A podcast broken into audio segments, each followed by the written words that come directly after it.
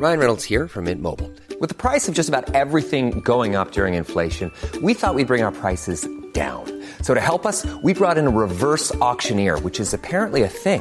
Mint Mobile unlimited premium wireless. Ready to get 30, 30, bit to get 30, bit to get 20, 20, 20, bit to get 20, 20, bit to get 15, 15, 15, 15 just 15 bucks a month. So, Give it a try at mintmobile.com slash switch. $45 upfront for three months plus taxes and fees. Promo for new customers for limited time. Unlimited more than 40 gigabytes per month. Slows. Full terms at mintmobile.com. Spring is my favorite time to start a new workout routine. With the weather warming up, it feels easier to get into the rhythm of things. Whether you have 20 minutes or an hour for a Pilates class or outdoor guided walk, Peloton has everything you need to help you get going. Get a head start on summer with Peloton at onepeloton.com. Millions of people have lost weight with personalized plans from Noom, like Evan, who can't stand salads and still lost 50 pounds. Salads generally for most people are the easy button, right? For me, that wasn't an option. I never really was a salad guy. That's just not who I am. But Noom worked for me. Get your personalized plan today at Noom.com. Real Noom user compensated to provide their story. In four weeks, the typical Noom user can expect to lose one to two pounds per week. Individual results may vary. You're listening to Unfiltered with James O'Brien, brought to you by Joe.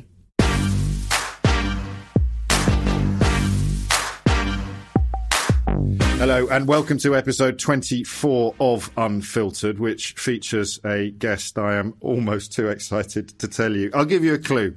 The Last Jedi is out on DVD on April the 9th, and my guest this week on Unfiltered, wait for it, is Mark Hamill.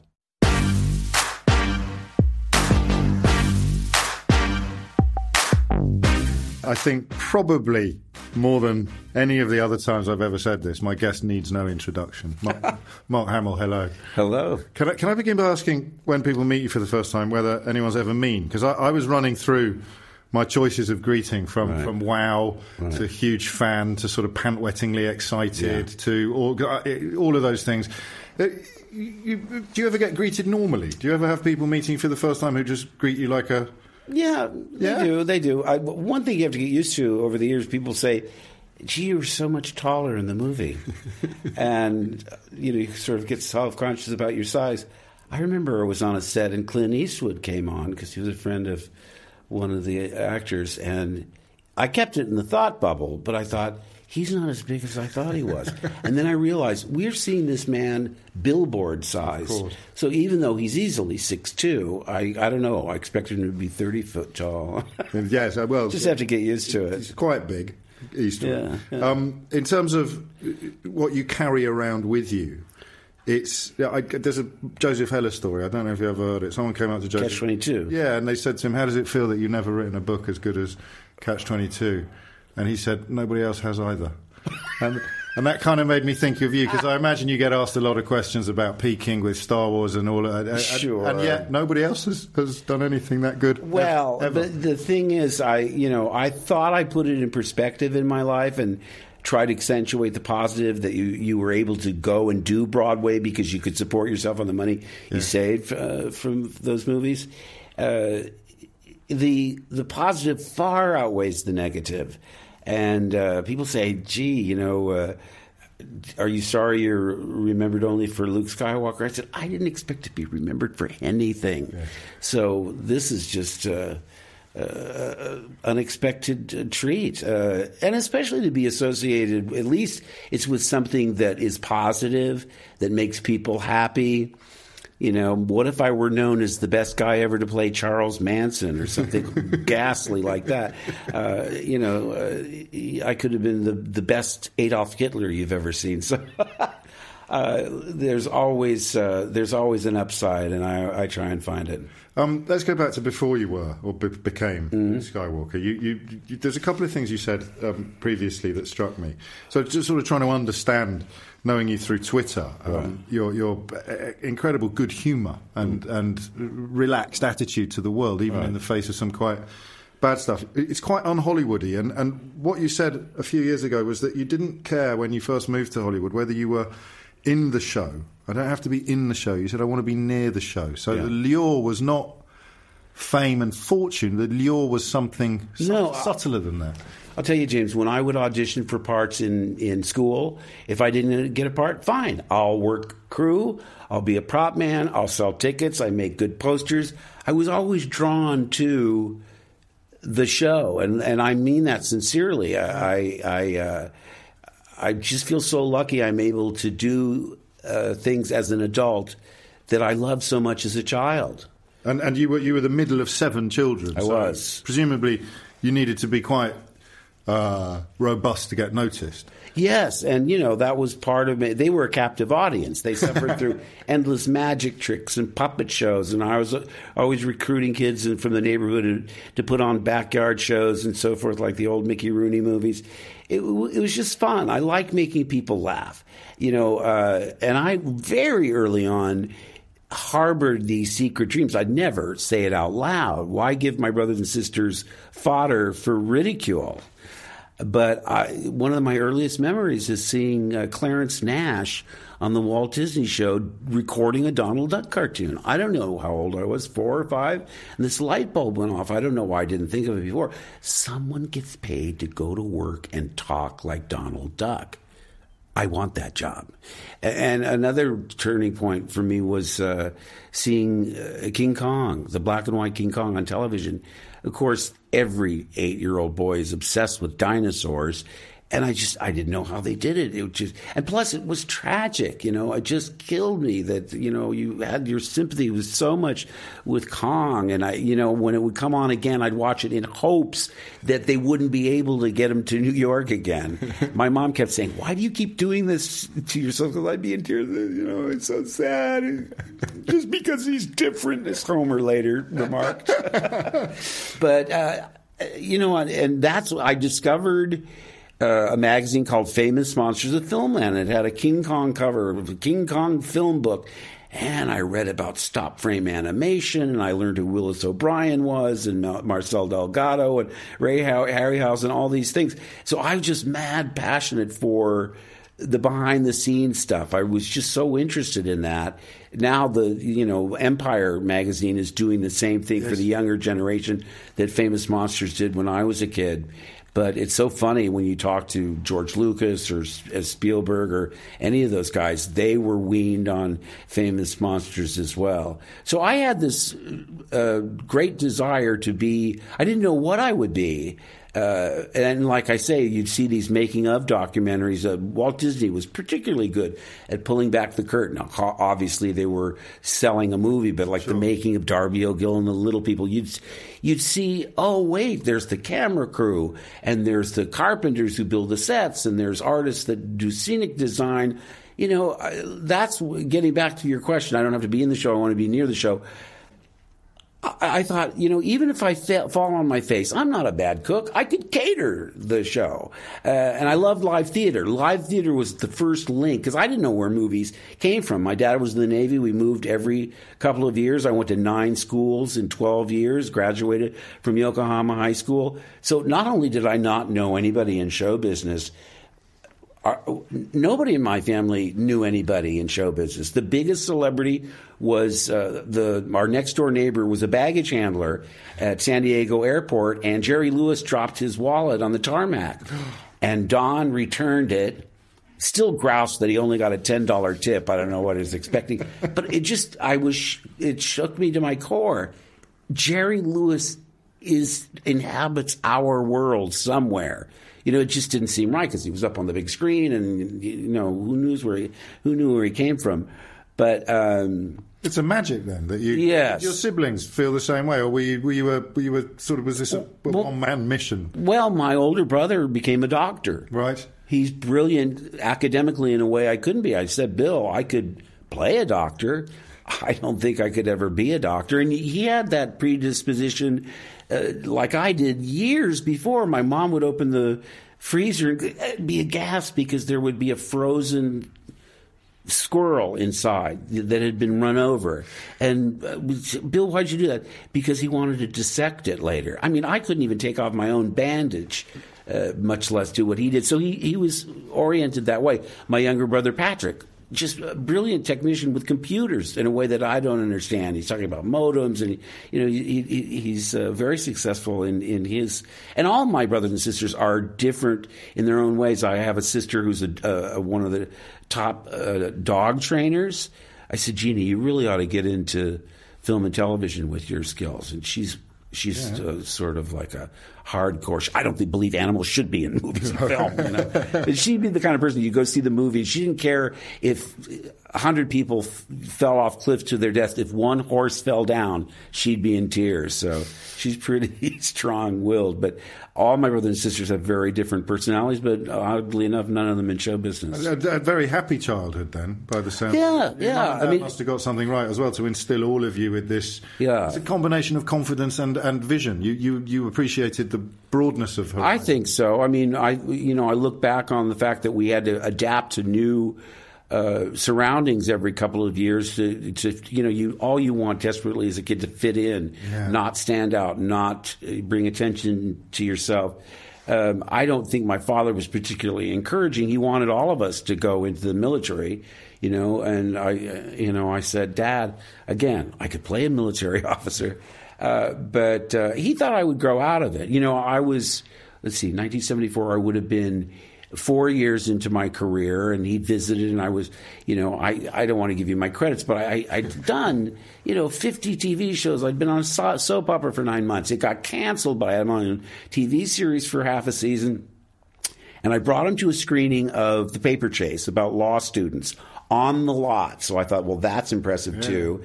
And on the way home, he said to me, You know, Mark, I've been thinking, if you ever decide to go to law school, I'll match you, match you dollar for dollar. And at first, I was really insulted. And I thought I could level this guy if I told him how much I made last year. But I thought, don't do it. It's not worth it. He's never going to get it, you really. He thought, even at that age, I would have been 22, that, that it would be something I would outgrow. Um, I don't think he ever was really impressed until I was on the Bob Hope Christmas special. Because oh my gosh, it's Bob Hope. That made sense to him. That's Jerry know? Lewis level. Yeah, yeah, yeah. Well, he must be doing something right if Bob Hope wants him on the show. was he proud of you? I think in his own way, I you know I think he would have been prouder if he, if I'd gone into a, a, a profession that he really understood. Uh, I know he's proud of my brother, but let's face it, science beats the arts. So Bill is still considered the success of the family. Is he really? You're of the course. black sheep. You're the you're the embarrassing brother. But it's interesting you say that because you've, you've said a couple of things that, that, that, make you different from a lot of actors I've met. I'd appreciate you were moving around schools a lot, but you right. didn't want to be the centre of attention. Right. You didn't mind whether you were on stage or or backstage right. cooking. You, you don't seem to have the look at me gene at all. You don't seem to have the show off thing going on. Well, I mean, to a certain extent, I love making people laugh, but I would cede the uh, title class clown to the person that would go the distance. I mean, yeah. act up enough to get thrown out of class. Yeah. I knew where the limits were. And I mean, my father was a dis- disciplinarian. We knew we had to, you know, if we got kicked out of school or, or, you know, detention was one thing, but you know, he had certain limits, and we didn't want to test him. How much of his parenting did you employ when you became a father? You know, we look back and we think, were we too permissive with our kids? I mean, we didn't insist on them going straight from high school into college. My elder son now says, I sort of regret that. Uh, Griffin never wanted to go to college, and he's a martial arts instructor. Maybe he didn't need it. My youngest is a uh, is a, uh, my daughter, who is our one academic success story. She she went to USC. Uh, she graduated magna cum laude and then got her master's degree in uh, communications management. Translation: She's unemployed. uh, but no, she, she has teach communications management. It's always well. That's what's so amazing in today's. Uh, uh, the world today that you can have these people. I mean, she's interned with really great production companies and so forth. She was my personal assistant on on episode seven and episode eight, and it's a that's a double edged sword because she's very good at what she does, but she'll sometimes play the daughter card, mm. where I think you know if a real personal assistant said or did that, I'd be so fired. but uh, I love her, and she does. And when she's, I told her, when you are good, you're the best there is. When you have your little meltdowns, you know, it's it's. I have to react like a dad, not like an employer.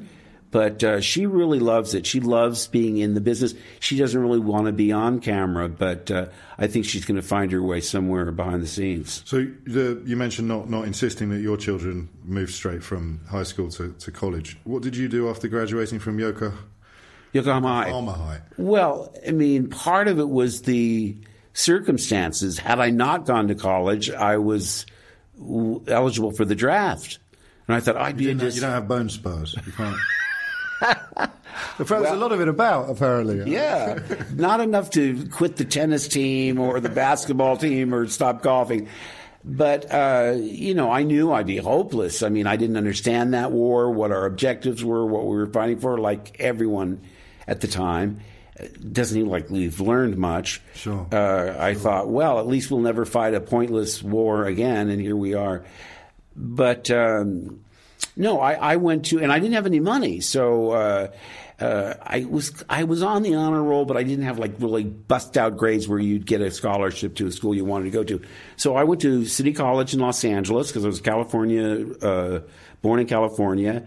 Uh, at the time, it was eight dollars and a pen, and you're in. Seriously. But yeah, but you really had to prove yourself because I had to have not only could I I was a theater arts major, but you had to uh, carry enough academic courses to I think we had to have uh, 14 and a half units or whatever it was.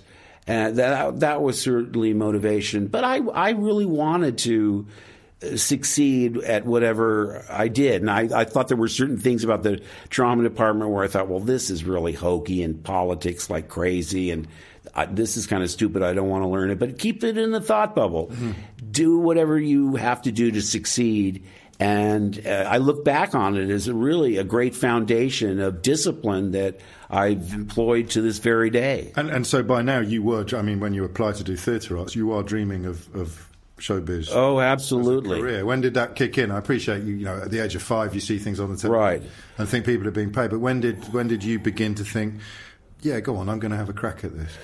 Well, throughout my school years, uh, a turning point was hosting a variety show, and I had a ventriloquist dummy. It sounds so corny now, but how empowering it was to be able to say things and blame it on, oh, that's terrible. Don't say that. I mean, you know, r- mocking the the food at school, and it, like I say, comedians talk about. They say, oh, I know that feeling.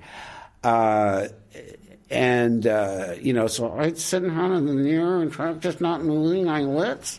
I did all that stuff. You know how much work there are for ventriloquists these days. queuing up. Yeah, and when I realized with with magic, there were certain tricks that were almost mechanical in nature, and then you realize the really good people, y- you know, do it ten hours a day. For years before they get proficient, you know, close up magic and all that. I said, maybe that's not for me. I was very lucky. I did a. Uh, I went to my brother's wedding the summer I graduated high school. I thought I was going to go to New York because in all the books, that's where you go to, at ground zero, where you don't have to have an agent. You drive a cab, you wait tables, you go to open auditions. But uh, uh, a friend of his had written an original musical comedy. He'd known me since I was a kid since I was doing magic tricks and impressions. You know, I mean, it was must have been odd to see an eight-year-old say, "Let me make this perfectly clear." You know, I was really working on my Nixon in, in sixth grade. Uh, but uh, he said, "There's a part for you. I mean, you have to audition for the producers, but uh, you should do this." And I did. It was a 99-seat house. There was a guy by the name of Gil Bogus who was from in the recording industry. His daughter was in the show. And so after the show, he said to me, Are you serious about that? I said, uh, You bet. And he was the one that introduced me to people that eventually got me an agent. When I look back on it and I think that was the first summer I was there. Yeah. I had to stay in school. By the next summer, I had I had an agent and I got my first professional job. And then by my third professional job, I got into SAG. Now, really, I, I say to people, tenacity is almost as important as talent. If you just stick to it, it's like spinning the roulette wheel. You might have to spin it 1,200 times before it comes up your number. A lot of people just give up and say, you know, I just can't take all this rejection. Uh, and I, at the time, you just take it for granted. Of course. When you look back and you think, "Gee, what a what a lucky break I had!" Because even though I couldn't, because my agents were going crazy, they want you for this show or that show. I can't. I've got school. If I miss class, I'll get kicked out and I'll wind up in Vietnam. So I worked that the summer of 1970, and after I'd finished, What were the jobs? What was the first job, Mark? Let's see. I did um, an unsold pilot. Then I did the Bill Cosby Show. Gosh. Uh, uh, I did. Uh, uh, uh, I think the FBI with Efrem Zimbalist, who I'd later work with because he played Alfred on the animated Batman. Wonderful guy. Um, So you arrived quickly and and yeah, well, I, I, I was at the point where I could subsist because I had odd jobs. I worked as a copy boy at Associated Press. I worked at an ice cream store as a as a soda jerk. Um, and the school would help you. In other words, at one point I was working at a fast food restaurant and I didn't have a car. I mean, it's terrible. You shouldn't hitchhike ever, kids. but I did. And, you know, I'd have to get from school to the fast food place and it was crazy. So eventually this, and I went to the, the, to the faculty and they understood my problem. So they started giving me jobs around the school. I, I mopped floors. I did jan- janitorial work. I also was pretty good with dialects, so they let me tutor students in dialects, you know, for three, four dollars an hour, whatever it was. So you know, you beat them halfway, they'll really help you. And uh, you know, uh, like I say, after the draft was over, or I had a high enough number where I wouldn't have been called. I, I regret not doing four years. I should have because uh, I was always. My parents said, "Have something you can fall back on." Sure. If it all goes south on you, so I was doing. I was getting enough units where I could become a, a teacher. I thought, well, if I can't do it professionally, I'll go teach drama. I'll direct, and it'll it'll be work out great. And I, I love kids, and I I, I admire teachers. Uh, but, but you were getting so much work that you. I started getting enough work where my agent said, you know, especially when the draft thing w- went away. Yes. Then you know the floodgates opened. One of my advantages was even though I was over eighteen, I could play 15, 16 Right. without a welfare worker. And if it's a coin flip between a guy where you have to have the added expense of an on-set teacher, um, I took, uh, you know, I was lucky in that regard as well. And did you have a goal? Was there a dream? Was there a thing that at that age you would have said, "That's what I want," or were you just happy to be in the game? Yes, I was happy to be in the game. I look back now and I say, you know, in a way, I probably wish I'd taken, uh, uh, uh, been a film major instead of a theater major. Because when you're a theater major, they want to train you just for theater. Television is beneath you. Movies are garbage. I mean, there's no uh, uh, synergy between departments. I mean, film students would say, "Can you play a part in my student film?" I say, "Yeah, but we can't let the theater arts department find out about it, or I'll, you know, they really look down their nose on." Even when I got a job where I had to take it, but uh, I went to the head of the department and I looked at it as an acting exercise. It was based on reality. I got tearful talking about my mom is in the hospital. She has diabetes and, uh, you know, all that whole thing. I won't do it for you, but uh, because I couldn't just say I got a professional job, I went back later and spoke at the school and I said, it's too bad they didn't let me go do the job, then come back and tell you kids when what you get at an audition, do you get the full script? Do you get out of your chair, or do you just sit and read with it? Get them up to speed on what professional show business is all about. Instead, I had, and I was living in a house with four other guys from the department, so and I couldn't even tell them I had to pack my bags Seriously. exactly and and walk far enough away, and then hitchhike.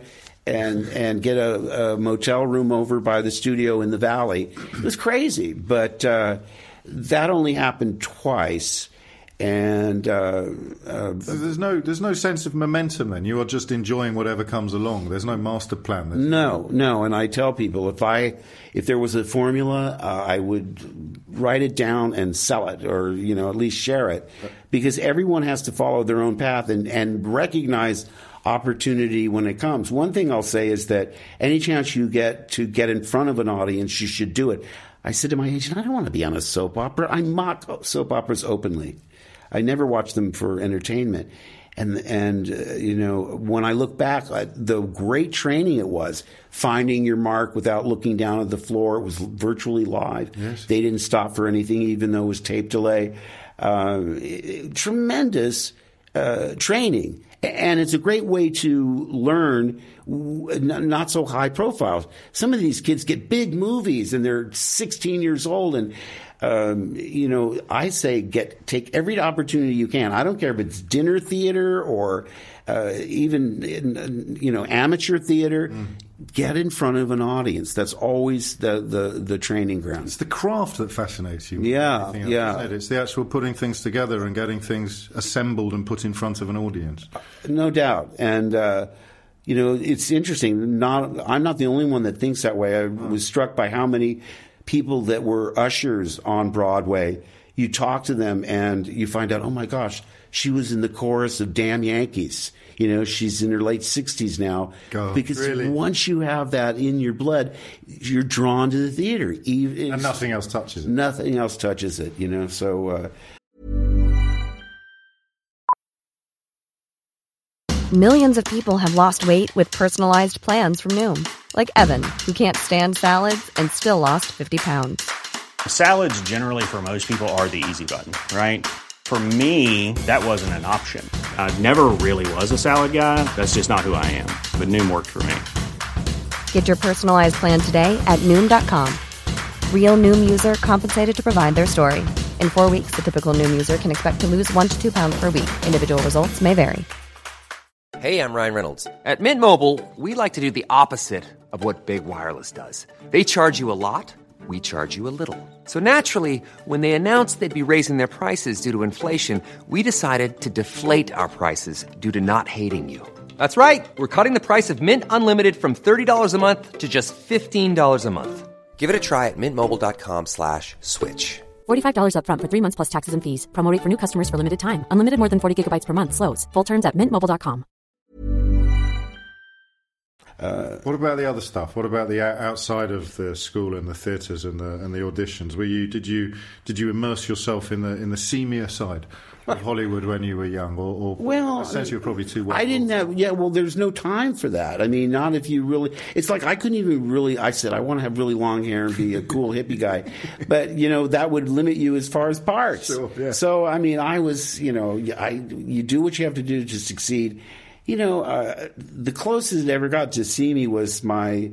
I moved in with a girl was in my drama school, and we both got an audition to, on that soap opera I was talking about. And uh, we had different agents, so I said to her, "Let's pretend like we don't know each other when we go out because we're going to play brother and sister." So we said, "How do you do? How do you do?" And we read the scene and everything. That gee, you kids have tremendous amount of rapport. We were like, well, we're just good actors. now, that was all very well and good, but when the producer found out that they were delivering scripts to the same address, he had us into the office, and, and this was early 70s. I'm sure they have incest storylines now. but at the time, he said, look, I just have to tell you, if the audience finds out that you're an item they're going to look at it and it's going to really blow the reality. They're going to be repulsed because it'll seem like incest. We were like, really? He said, yeah, I just don't want to see you in the fan magazines holding hands or, you know, making out at premieres or anything because I will fire you. And I thought, oh, okay. Yeah. Uh, but uh, that's it. That's the debauchery. That second was, hand. Yes, exactly. Fantasy, fantasy, fantasy debauchery. Yeah. Um, and then Star Wars on the horizon by this point. Not that you knew it. Right. When did that first? Well, it's interesting because I, I, finally got what I consider a really quality TV series. The Mary Tyler Moore people who did uh, her show and Bob Newhart, and they they just were a cut above most other sitcoms. I did a, a show called The Texas Wheelers, and it was at the time innovative because there was no uh, laugh track. Okay. And in, it, gosh, that what is it? What was ahead of its time? Well, yeah. I mean, it's commonplace now, but uh, it, it, was a great comedic role for me because he was he had a, no self awareness at all. He was a braggart, a liar. It was a, a, larger than life. It was sort of like the anti Waltons. The father was a yeah. drunk. Uh, Jack Elam, a wonderful character actor, one of those guys. If you see him, you go, "Oh, that guy. He's yeah. in all the western with a cock eye. It's me, your loving daddy." You know, Gary Busey. Oh, really? In, in one of his uh, the first time I'd ever seen him, so authentic because he's from Oklahoma the Texas Wheelers, and we were just you know this raucous family that you know fist fights and drinking and craziness. When it was canceled, I was devastated because I said, I'm never going to get a, a, co- a comedy. I'll, I mean, I got to play comedy in, in a way that I never had, even in guest starring in shows. Not since the stage was I able to be a comedian.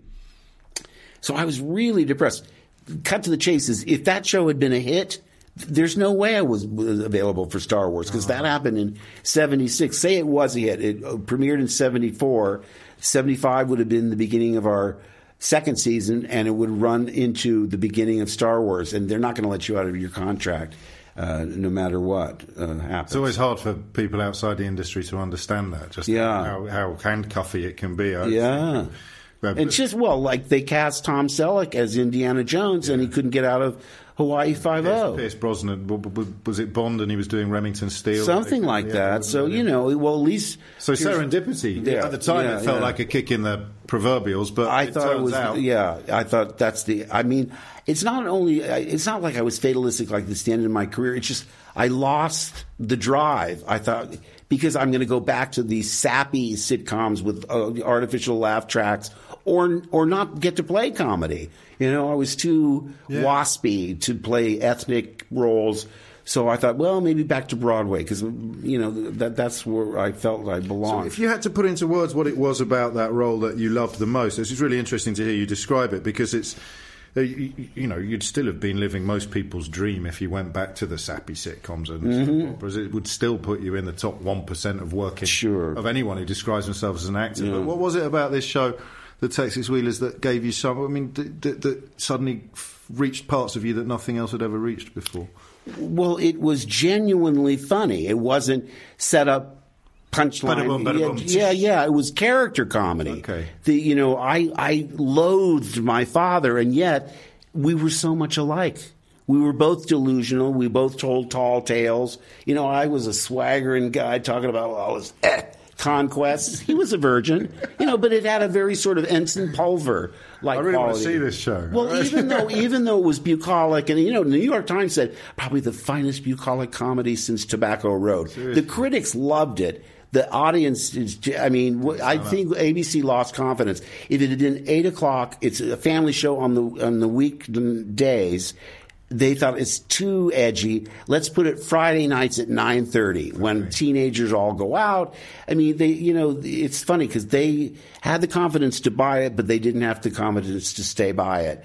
Uh, but like But it I was doing something that no one else was doing. That's what I'm, I'm picking Yeah, up. There's- absolutely. There's nuance, there's layers. right, and it was there was nothing else on. like it on television. And at the because you'd spent most of your life as a student of, of film and theatre Right. and entertainment, you appreciated more than many people would have Yeah. done just how different this was from. Yeah, and also, I mean, people like Jack Lemmon was one of my favorites. And he had that sort of cockiness Yeah. as Ensign Pulver, you know, that's, you know, so self assured with no justification for it. Uh, so I wasn't actively aping him, but uh, uh, I understood who he was. I, I'd been there because I was, by that time, I would have been 22. And You were still a child, Yeah, really, but- but, you but- had a but- very sophisticated but, but understanding of. Doobie Wheeler, as he was called, was like sixteen. Right. Oh, so you're okay. just you're just in Star Wars. I was 24 playing 18. Yeah, yeah, yeah. Carrie was truly 19. In fact, I remember when I I said you're going to go meet Carrie tonight, and I was thinking she's 19. She's just out of high school, you know, and I'm a worldly 24. then I meet her, and she has the composure and the demeanor of someone 10 years older than me. and she also managed to cram into a month more than most people. Oh, my into a decade. Maybe. Within an hour of meeting her, she's telling me these hair raising details about Debbie and Eddie's marriage where I'm thinking, should I be hearing this? I mean, it, really, she had no barriers. Like she would just open up and tell you things. I- You know, I thought later, it's almost like she, I was an old family friend for 15 years because I never would have been that revealing about the, those kinds of things about my parents. Uh, certainly not the first time I met someone. This is what makes her memoir so riveting. Well, she was one of a kind. She certainly was. Was that the first time you met? You'd already got the part. Right, right. Okay. And I'd so heard there was no screen tested look for chemistry like you had with the incest. No, no. We had a we. Had, I did a screen test with Harrison, but not with uh, What was that like? What can you remember about that? Well, uh, Did you know? Let me go back a little. Actually, did you know when, when this audition first came up that that this was potentially enormous, or was it just a sort of weird? Well, sci-fi- we knew George had done American Graffiti, Cool. and I loved that film. Um, uh, a friend of mine said, "Have you been out for it?" He had been up for Han Solo and didn't get it. Actors only tell you about it once they've been rejected for the part. Otherwise, you might make a call. Of course. so uh, he, I, I said, "It's the guy who did graffiti. What's it called?" He goes, "It's called the Star Wars." And I think it's something like Flash Gordon. Yeah. No one had seen his script. So I went on a cattle call, hundreds of people there, and you go, oh, though you could tell those are all the Lukes. Right. If you were a teenage actor, you were Luke's. If you were leading man, kind of late twenties or mid thirties, you were Han Solos. And you go in. uh, Brian De Palma was having a, a, a mutual uh, cattle call with George for Carrie, the horror film based on the Stephen King film. And, uh, you know, tell us a little bit about yourself. You didn't read a script. You didn't talk about the movie. You just said, well, just like I'm telling you, on one of the seven children, blah, blah, blah. Anyway, thank you. After five, six minutes, next. And I said, who was that guy next to him with the beard? Was that his assistant? And they said, no, that's George Lucas. I said, really? He didn't say anything the whole time. He didn't say a word. And a few weeks later, my agent said, "Oh, they're sending you sides, which what they call, you know, just a scene, and you're going to go in and at a certain time, certain place, and they're going to test you for for the part. Can I get a script? No. We asked, no, just the, the screen test." And I couldn't make it out, James. I'm reading this thing going, it's so hard to tell whether this is like sincere or is it a parody? Could be camp. Yeah, maybe it's Mel Brooks. Sure. Like, you know, who knows? Um, I was trying to ask George, as I said, Are, is this like a serious? George sort of recoils about talking about it. He goes, um, well, let's just do it and we'll talk about it later. Which he, I learned later is code for let's just do it and we'll never talk about it. ever, ever, ever, ever, because that's the way he is. He doesn't want to talk about motivation or backstory and all that. And I knew Harrison from American Graffiti, and I thought, oh well, he knows George. I said, Harrison, come on, is this like, are we like sort of arch and comedy? Uh, let's, let's just get it done. So he was no help. So the only decision I made that was probably the right decision, I said, well, I'm not going to take it upon myself to um, be stylized in any way. I'm going to take this at face value and try and be as sincere as I can. I finally managed to have the nerve to look at the screen test because years ago I signed the rights for them to put it on a DVD extra. I never watched it. But the family was out. I think when we were doing Force Awakens for the afternoon, I thought, and I came across it screen test. I said, "Oh, dare I?" I clicked on it, and what was interesting was I saw everybody else. I saw Kurt Russell and Robby Benson and William Katt. Um, I can't remember who else, but what I was struck by was that each one of them was a perfect Luke Skywalker. Really? in my opinion. Um, and I looked at mine. I thought, well, the one thing that was I was okay with was I wasn't pushing. I was relaxed. A lot of times, if you really want something, the neediness shows through. In this case, um, I wasn't overdoing it, probably taking my cue from Harrison, who's just can't be anything but completely natural. But uh, honestly, you know, I've said this before. My, my daughter can mouth it word for word. Billie Lourd can do the whole "Help me, Obi Wan, you're my only hope." She can do Carrie's speech. My daughter's heard this so often. I said to Chelsea, but it's interesting because it it helps people understand what I was up against. In the screen test, there's a line that never made the final cut. And you can diagram it as a sentence and it makes sense once you break it down. Here's the problem. To say it as though it's spontaneous and it's just coming off the top of your head, it's the scene they took out Obi-Wan and the Wookiee. It's us going towards the Death Star. That's no moon. That's a space station. I said, what? And he goes, hey, kid, I fell on my part of the bargain. As soon as we get to so and so, you and the droids, I'm dropping you off. Here's the line. I said, but we can't turn back. Fear is their greatest defense. I doubt if the actual security there is any greater than it was on Aquilae or Sullust. And what there is is most likely directed towards a large scale assault. I mean, yeah. Fear is their greatest defense. Yeah, the, it's so ominous. I doubt if the actual security there is any greater than it was on two made up names for planets. And what there is is most likely directed towards a large scale assault like an armada that the Millennium Falcons can slip in like a haypenny, uh, you know, and it's so it made sense. But I said, now try and say it like it's spontaneous. Yeah. And Harrison famously said, Hey, George, you can type this stuff. You just can't say it. Use a stronger word than stuff. because, oh, I mean, I love the outtakes of Harrison because he had to say things like, it'll take a few moments for the Navic computer to calculate the coordinates. But squibs are going off, you know? You think, I can do it at home in front of my mirror. They start sending off explosions and rocking the cockpit. You get a little rattled. But we had a great time, and I think it shows. Did you know when you were making it that you were essentially alchemists? Well, no, I mean, I was one that was a big enthusiast of these kinds of films. And I said, I think this is going to outgrow Planet of the Apes. I meant the Charlton Heston Yeah. one. Because I said, it's got humor. I But was said, that you? Were you always optimistic? Because I sense that you were probably quite a bouncy individual. You, Oh, you yeah, still are. yeah, so yeah. I There's a little bit of always wanting to think this is going to be. Right. Well, I said, well, even if it flops at the box office, it's got Midnight Cult Hill written all over it. We'll be in rotation with Rocky Horror Picture Show because it's so trippy. I mean, it's a fairy tale more than it is a science fiction. We got a, a princess, a pirate, a wizard, a farm boy. You know, all of it. Uh, it, it read much more like Wizard of Oz than Yes, it did yes. like, uh, you know, Close traditional Encounters or something science. Yes, yeah, exactly. And I mean, we all know 2001 is a classic, but a laugh riot it ain't. And this one had, I mean, are you kidding me? The robots are arguing over whose fault it is. I mean, it just had so much. And then all of a sudden, you know, it was spiritual with the force. I said, this has got a lot going on. And I, this is something that I would be on. If I didn't get the part, I would have been there first day, first show to see it. And that you knew then, I mean, that, that it was potentially a trilogy or, or that. Yes, that we were signed. If it were first one were successful, we were uh, contracted to do part two and part three. And when did it become clear just how successful it was?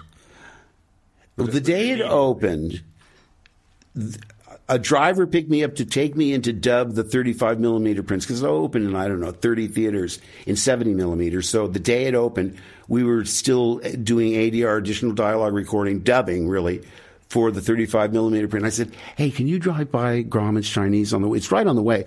I want to see what it looks like up on the marquee."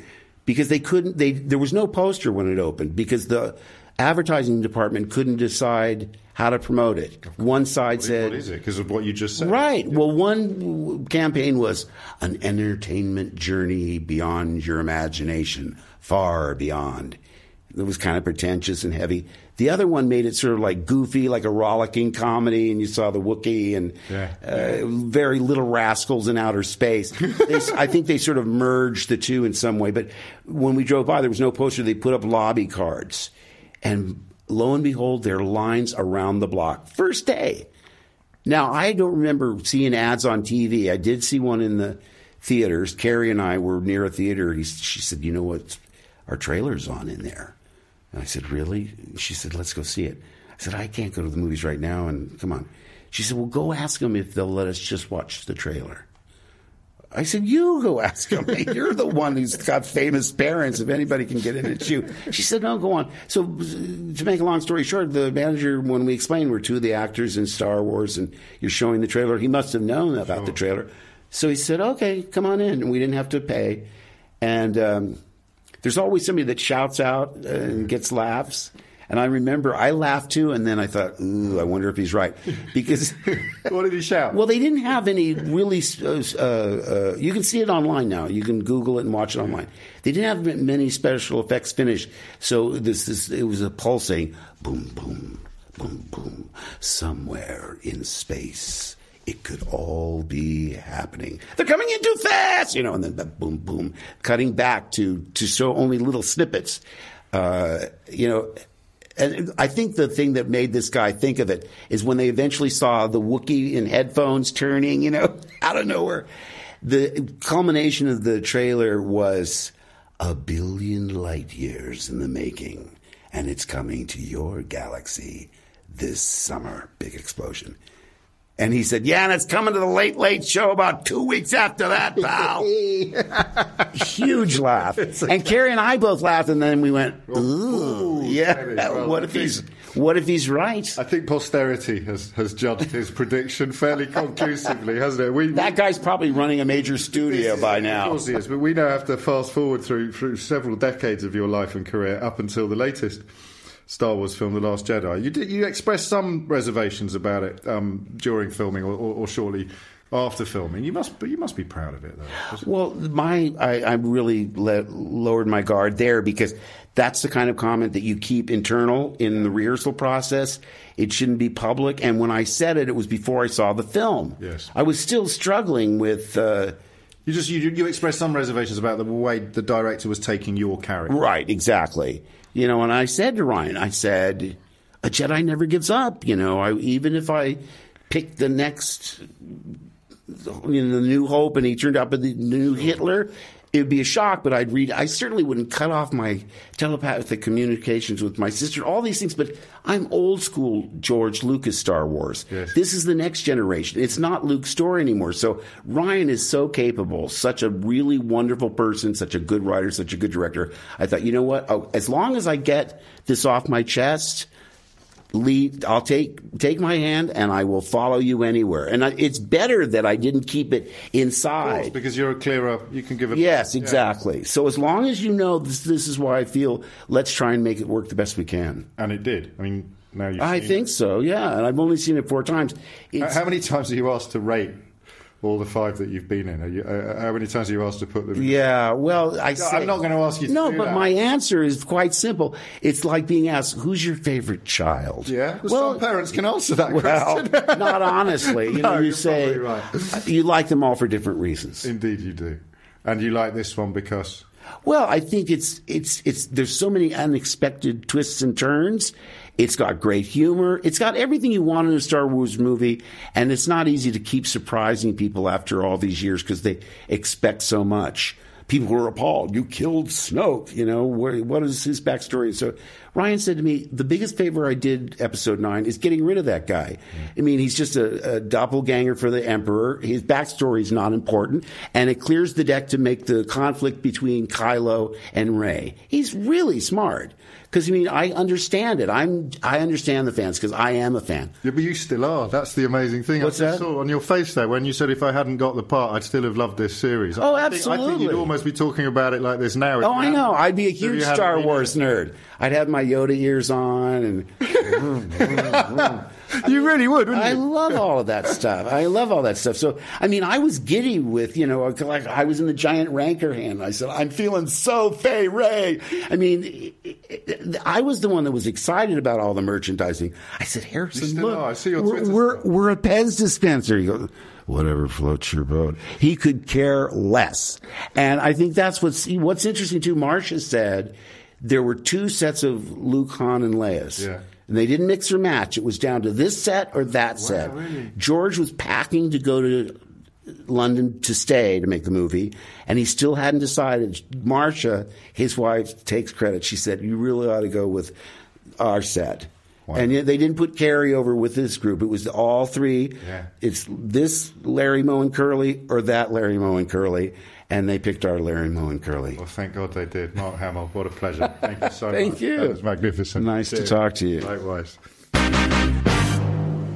And here we are for the traditional post match analysis with Rich Cooper, the producer of Unfiltered, who is also, I hadn't realised until actually I saw your face at the end of that interview, what a massive Star Wars fan. well, who isn't a massive Star Wars well, fan? some people are. I hate people that boast about not being Star You know that? I've, well, I've never seen Star Oh, Wars. contrarians, Yes, you get that, don't Yeah, you? yeah, bollocks to that. And- and I'm with you, and and prepared to be, you know, slightly disappointed, or, or to be um, a little bit. Uh, he's answered all of these questions a billion times before. He'll be going through the motions, but none, Hmm. none of that was a.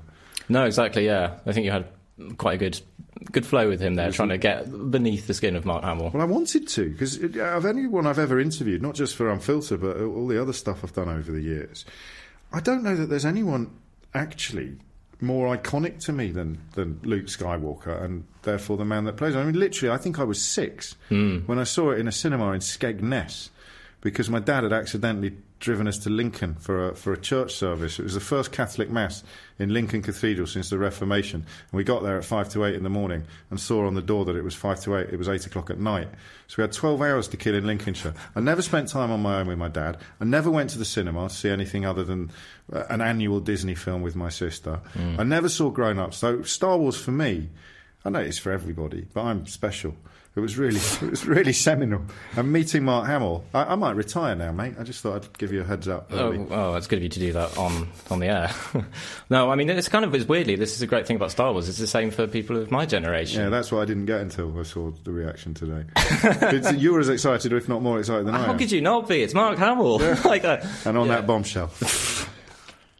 Well, hopefully, people listening to it or watching it, if they enjoyed it, I don't know, a tenth as much as we did, then it's our work here is done, isn't it? And if you did enjoy it, then please feel free to leave a review um, at whatever portal platform you get unfiltered from. And um, if there's an opportunity to, to rate it, then please do that as well. And don't forget to subscribe. And don't forget to subscribe. You're listening to Unfiltered with James O'Brien, brought to you by Joe.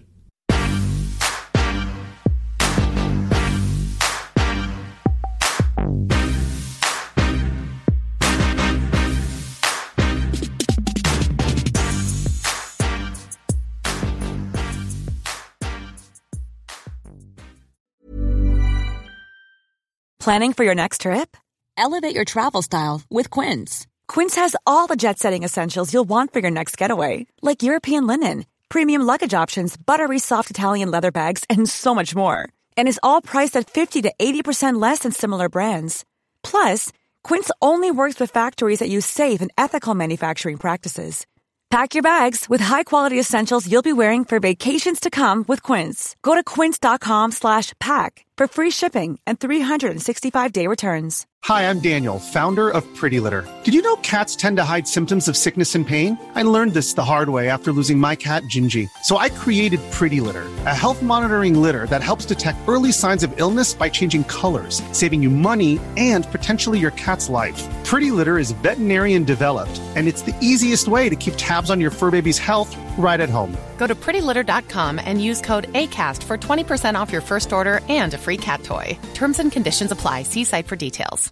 Even when we're on a budget, we still deserve nice things. Quince is a place to scoop up stunning high-end goods for 50 to 80% less than similar brands.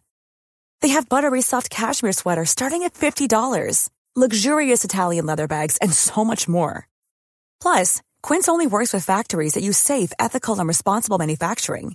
Get the high-end goods you'll love without the high price tag with Quince. Go to quince.com slash style for free shipping and 365-day returns.